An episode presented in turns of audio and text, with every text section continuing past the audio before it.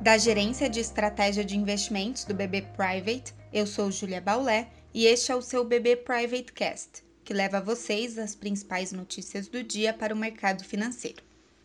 Terça-feira, 25 de agosto de 2020. Ontem à noite ocorreu a reunião virtual entre membros do governo americano e chinês para discutir a continuidade da implementação do acordo comercial assinado em janeiro pelos dois países. Os dois lados apontam progressos e compromisso com o sucesso do acordo. Portanto, as bolsas internacionais aproveitam essa sinalização de alívio e seguem em alta nessa manhã.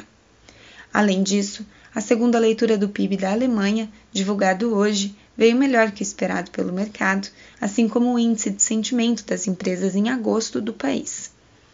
Seguindo o ambiente positivo no exterior, o principal fundo de índice brasileiro em Nova York o EWZ, sobe 1,8% nessa manhã.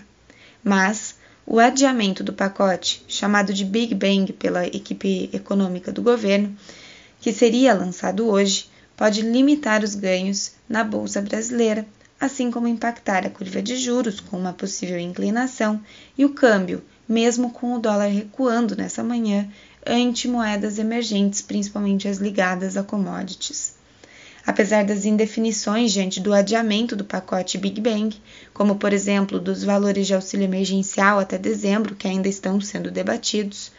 De acordo com o executivo, ontem foi assinado o decreto prorrogando por dois meses o benefício emergencial para empresas poderem reduzir jornada e salário dos funcionários por conta da pandemia.